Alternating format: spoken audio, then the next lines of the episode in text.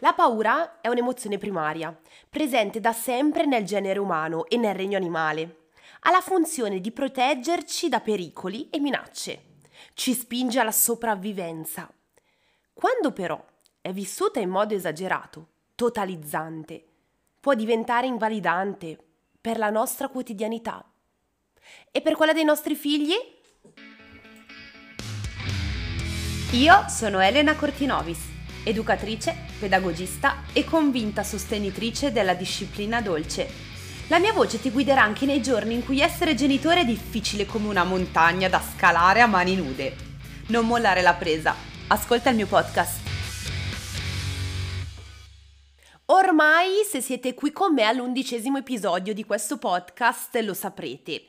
Diciamo tutti in coro, la disciplina dolce legittima tutte le emozioni. Non esistono emozioni negative e positive, ma tutte sono utili, utili a qualcosa. Nell'incipit di questo episodio abbiamo proprio visto di come la paura ci è utile per proteggerci. La paura è una delle emozioni più arcaiche e più antiche che esistono e è nata proprio per proteggerci dall'ignoto, Oggi però io non mi voglio trasformare nel Piero Angela eh, di turno che vi racconterà la storia della nascita della paura e della gestione della paura in senso stretto. Oggi andremo a parlare proprio della paura nei bambini e negli adulti in questo periodo storico, perché lo sappiamo ragazzi quello che stiamo vivendo, lo sappiamo di come la paura da due anni a questa parte e sembra sempre di più sta facendo parte della nostra vita. E a volte io stessa vivo questa paura in maniera così prorompente che mi sento quasi in colpa che mi sento sbagliata, che mi sento di non dover aver così paura per il bene delle mie figlie. Eppure la paura è un'emozione così prorompente, così forte, così poco gestibile che non si può soffocare, che bisogna imparare a vivere stando però attenti a non trasformarla in qualcosa di totalizzante.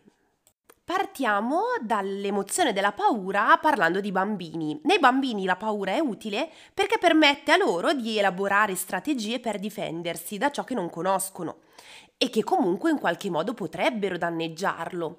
Il bimbo eh, che per la prima volta deve salire sulla bici con i pedali senza rotelle ha paura, ha paura perché non conosce la situazione, ha paura di non avere abbastanza equilibrio, ha paura di cadere ha paura di un'eventualità che potrebbe realmente succedere e per proteggersi vive l'emozione della paura.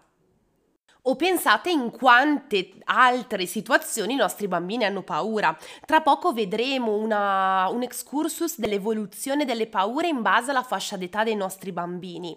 Ma prima voglio sottolineare questa cosa. Finché il nostro bambino ha una paura legata a un qualcosa di tangibile, il mio bambino che ha paura di andare nella stanzetta perché c'è buio, il bambino che sente dei rumori strani non sa che cosa sono e ha paura, il bambino che ha paura dell'educatrice che non conosce e fa fatica nella separazione della mamma.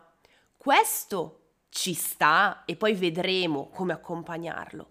Attenzione però, c'è una differenza sostanziale tra paura e ansia. Perché la paura è, come abbiamo appena detto, è un qualcosa che nasce nel momento in cui c'è uno stimolo visibile. L'ansia invece è uno stato di irrequietezza costante, difficile da indicarne la causa precisa. E questa è una cosa che noi dobbiamo sempre tenere sotto controllo, in primis su di noi. In questo periodo confondere la paura con l'ansia è molto semplice, perché gli elementi del nostro quotidiano che ci provocano paura, ragazzi, sono così tanti che il confine tra paura e ansia è sottile. Ma fermiamoci un attimo a osservarci fin dove è paura perché ho ascoltato una notizia al telegiornale che mi ha preoccupato, perché ho letto una notizia che effettivamente mi ha provocato paura, perché? Perché è una situazione più grande di me che non so come gestire. Diverso è uno stato totalizzante di ansia, dove io per tutto il giorno sto male e non parlo per i primi due o tre giorni della lettura alla notizia pensiamo alla guerra, ci sta che io non ho paura per dieci minuti, ma mi porto avanti questa emozione per più tempo. Ma mi raccomando, attenzione, osservatevi, ascoltatevi. E io ve lo dico sempre, se a un certo punto vi rendete conto che questa fatica dentro di voi è davvero grande e la paura si sta trasformando in un'ansia che limita la vostra quotidianità, chiedete aiuto perché non è vero che noi per forza dobbiamo vivere con l'ansia. E questo non significa tapparci gli occhi e far finta che queste notizie non ci sono. È giusto per noi adulti pensarci, ma, ma non ci può paralizzare. Se l'ansia diventa paralizzante, allora ragazzi parlatene con qualcuno che avete vicino, con vostra moglie, con vostro marito, chiedete sostegno. Se loro questo sostegno non ve lo possono dare, chiedete sostegno a un professionista andate in terapia e questo sapete che ve lo consiglio sempre se ne avete le possibilità. Chiedete aiuto e sostegno voi per primi, perché solo se voi saprete gestire la vostra ansia, eventualmente, o le vostre paure, allora potrete imparare a gestire le paure più forti dei vostri bambini. Comunque, giro pagina perché non voglio farvi venire la depressione al posto dell'ansia. Eh, parliamo di paure, non di tristezza, quindi torniamo a noi. Io vi parlo di queste cose perché è giusto non renderle tabù ed è giusto a volte che qualcuno ci dia un po' una svegliata e ci faccia vedere un po' in faccia la realtà. Ma tornando al topic principale mm, di questo episodio, volevo parlarvi velocemente dell'evoluzione delle paure dei nostri bambini, perché tante volte mi capita che in consulenza una mamma mi dice "Oh mio Dio, il mio bambino ha 6 anni e ha paura dei ladri". "Oddio, ma Elena non è successo niente eppure ha questa paura" tranquilli, segnatevi questa questo excursus delle paure dei vostri bambini perché? Perché sicuramente vi ci ritroverete. Come sempre vi avviso che le età che io andrò a eh, elencare prendetele con le pinze, non pensate che al compimento del terzo anno di età il vostro bambino inizierà ad aver paura dei mostri. Non è così, sono indicazioni generali, lo specifico sempre perché ci tengo. Ehm, il bambino nasce con delle paure, delle paure innate, presenti veramente dalla nascita. Pensate al bambino che nelle braccia della mamma sente una porta che sbatte e il bambino salta in aria. Quella è una delle paure più arcaiche, i rumori forti, il senso di staccarsi improvvisamente dalla mamma. Queste sono le paure che con cui noi nasciamo, eh sì, eh, non, in, non, nasciamo solo con la gioia, ma anche già con la paura. Partiamo già bene. Verso i nove mesi, al termine, pensate un po' dell'esogestazione, il bambino si rende conto di non essere più un tutt'uno con la mamma, si rende conto di avere un corpo staccato da quello della mamma e inizia ad avere paura dell'estraneo. Quindi i bambini che di fronte allo zio che, ved- che non hanno mai visto, che hanno visto due volte nella loro vita, iniziano ad avere paura per poi questa paura iniziare ad evolversi e verso i 12-18 mesi il nostro bambino inizia ad avere paura di cosa? Della separazione da noi e quindi viviamo ambientamenti strazianti all'asilo nido eh, dall'anno ai tre anni perché? Perché il nostro bambino fa fatica a staccarsi da noi, vive una vera e propria angoscia dal distacco da noi. Perché? Perché non riesce ancora a comprendere esattamente la dinamica del la mamma va ma poi torna. Grazie all'esperienza ovviamente questa paura passa, perché se è vero che abbiamo detto che le paure nascono da qualcosa che i nostri bambini non conoscono, l'esperienza del comprendere che la mamma va ma poi torna sempre gli dà quel bagaglio esperienziale che gli fa vivere l'evoluzione di questa paura verso una rassicurazione. Dai tre anni circa in poi è molto comune che i bimbi iniziano ad avere paura dei mostri quei mostri protagonisti di libri e storie raccontate fino al giorno prima di punto in bianco diventano la fonte di paura dei vostri bambini. Ed ecco che magari iniziano ad aver paura ad andare in bagno perché? Perché c'è un mostro che li vuole mangiare. Iniziano ad avere paura ad andare a dormire da soli perché ci potrebbe essere un mostro, un lupo o un animale strano sotto il letto che potrebbe spaventarli. Ecco, eh, ne approfitto per darvi un consiglio in questi casi. Cerchiamo sempre di non minimizzare dicendo ma non è nulla, ma figurati, i mostri non esistono o il lupo vive nei boschi e in fondo è un animale buono.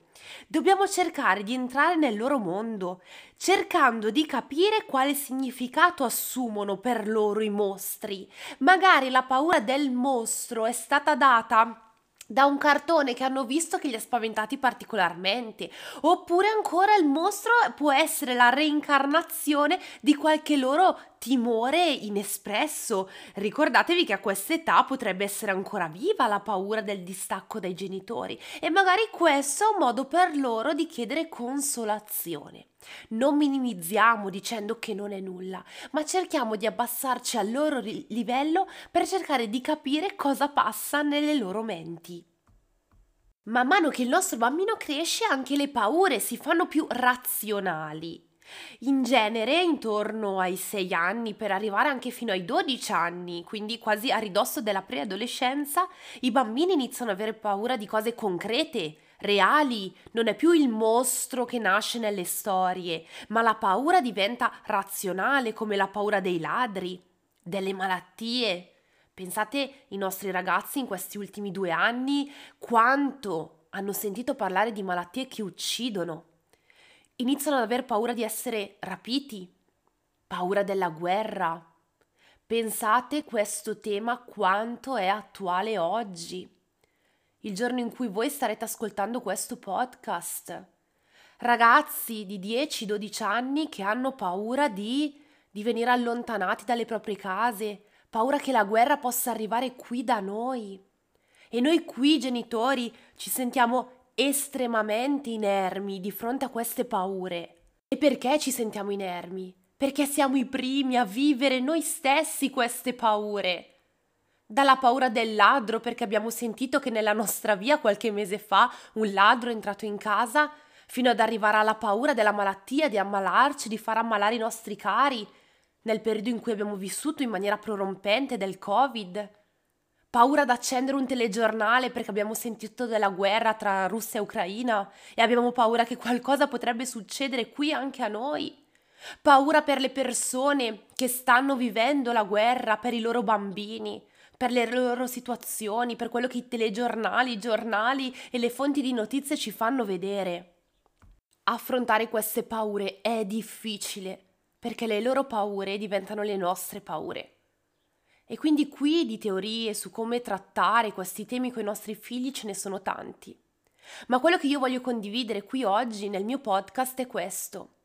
Più noi saremo pronti ad accettare la nostra paura, a cercare fonti di informazioni neutrali per informarci su quello che realmente sta succedendo, a non farci trascinare dall'odio e dai pregiudizi anche nei campi del settore dell'informazione. Più noi riusciremo a realizzare la paura per noi, allora forse riusciremo anche ad accompagnare i nostri figli nell'accoglienza della loro paura. E ricordatevi che il nostro ruolo è sempre uno solo, quello di riuscire a rassicurare il nostro bambino, lo sentire accolto, compreso, non di prenderlo in giro, ma di accogliere le sue emozioni e comprendere la sua paura, la sua paura che può arrivare da un telegiornale che ha sentito, da un programma televisivo, dal fatto che magari ne hanno parlato a scuola i bambini più grandi insieme alle maestre. Accogliere la loro paura, farli sentire capiti. Dire ad alta voce che anche noi abbiamo un po' di paura, ma che comunque siamo felici di essere insieme. E quali soluzioni possiamo dare ai nostri figli quando non gli possiamo dire ti assicuro al mille per mille che andrà tutto bene? Possiamo dire che noi per loro ci siamo, che se hanno paura, si sentono soli, hanno bisogno di una coccola, noi ci siamo, qualunque età essi abbiano che se hanno bisogno di parlare, che se nelle loro menti ci sono delle paure, possono parlarne con noi se hanno dei dubbi, se hanno sentito qualcosa che li fa preoccupare. Noi ci siamo per loro. Ricorda che tuo figlio ha bisogno di te e offrire come soluzione il tuo ascolto e la tua presenza riuscirà a far elaborare le paure senza trasformarli in traumi e quindi ansie. L'ansia arriva da qualcosa di irrisolto, da qualcosa che rimane aperto e noi con i nostri bambini, quando ce la sentiamo di trattare argomenti così delicati, dobbiamo farlo. Punto numero uno, in base alla loro crescita, in base alla loro età, in base al loro sviluppo cognitivo e secondariamente nella maniera più empatica possibile, non lasciando aperto il cerchio, chiedendo sempre conferme, feedback, cercando sempre di chiedere se il discorso è stato compreso, se hanno dei dubbi o delle domande. Magari non nell'immediato, ma magari il giorno dopo, quando av- hanno avuto modo di pensarci, perché non sempre le domande nascono subito, a volte le domande hanno bisogno di tempo. E così come noi a volte abbiamo bisogno di tempo per trovare delle risposte adatte alle domande dei nostri bambini, dall'altra parte dobbiamo avere, aprirci anche alla possibilità che i nostri bambini hanno bisogno di tempo per maturare delle domande. Noi abbiamo il compito di trasformarci in filtri e moderatori che trasformano una realtà incomprensibile per nostro figlio, dettata dalla paura, dai telegiornali, dalle notizie sconvolgenti, in qualcosa di semplice, comprensibile e che dia accoglienza a tutte le emozioni. Quindi questo è l'augurio che vi faccio in questo episodio del podcast, trasformarvi in filtri che accettano le emozioni di entrambe le parti, sia dei nostri bambini che nostre, e riuscire a trovare soluzioni adatte a loro soluzioni che non vanno prese chissà dove, soluzioni che a volte sono semplicemente dialogo e accoglienza fisica o emotiva. Oggi abbiamo toccato il tema della paura in un modo estremamente ehm, delicato e che sicuramente tocca i cuori e le menti di tutte noi in questo periodo storico così difficile. Io spero di averti dato spunti di riflessione interessanti, come al solito, questo è il mio augurio. Se ti va di raccontarmi come ti senti e se ti può essere utile all'interno della tua quotidianità questo episodio, fammi sapere in Instagram, chioccionella Cortinovis. Io sono qui, ti leggo, ti ascolto e anche nel mio piccolo accolgo le tue emozioni. Noi ci sentiamo martedì prossimo con la dodicesima puntata del nostro podcast. Buona giornata!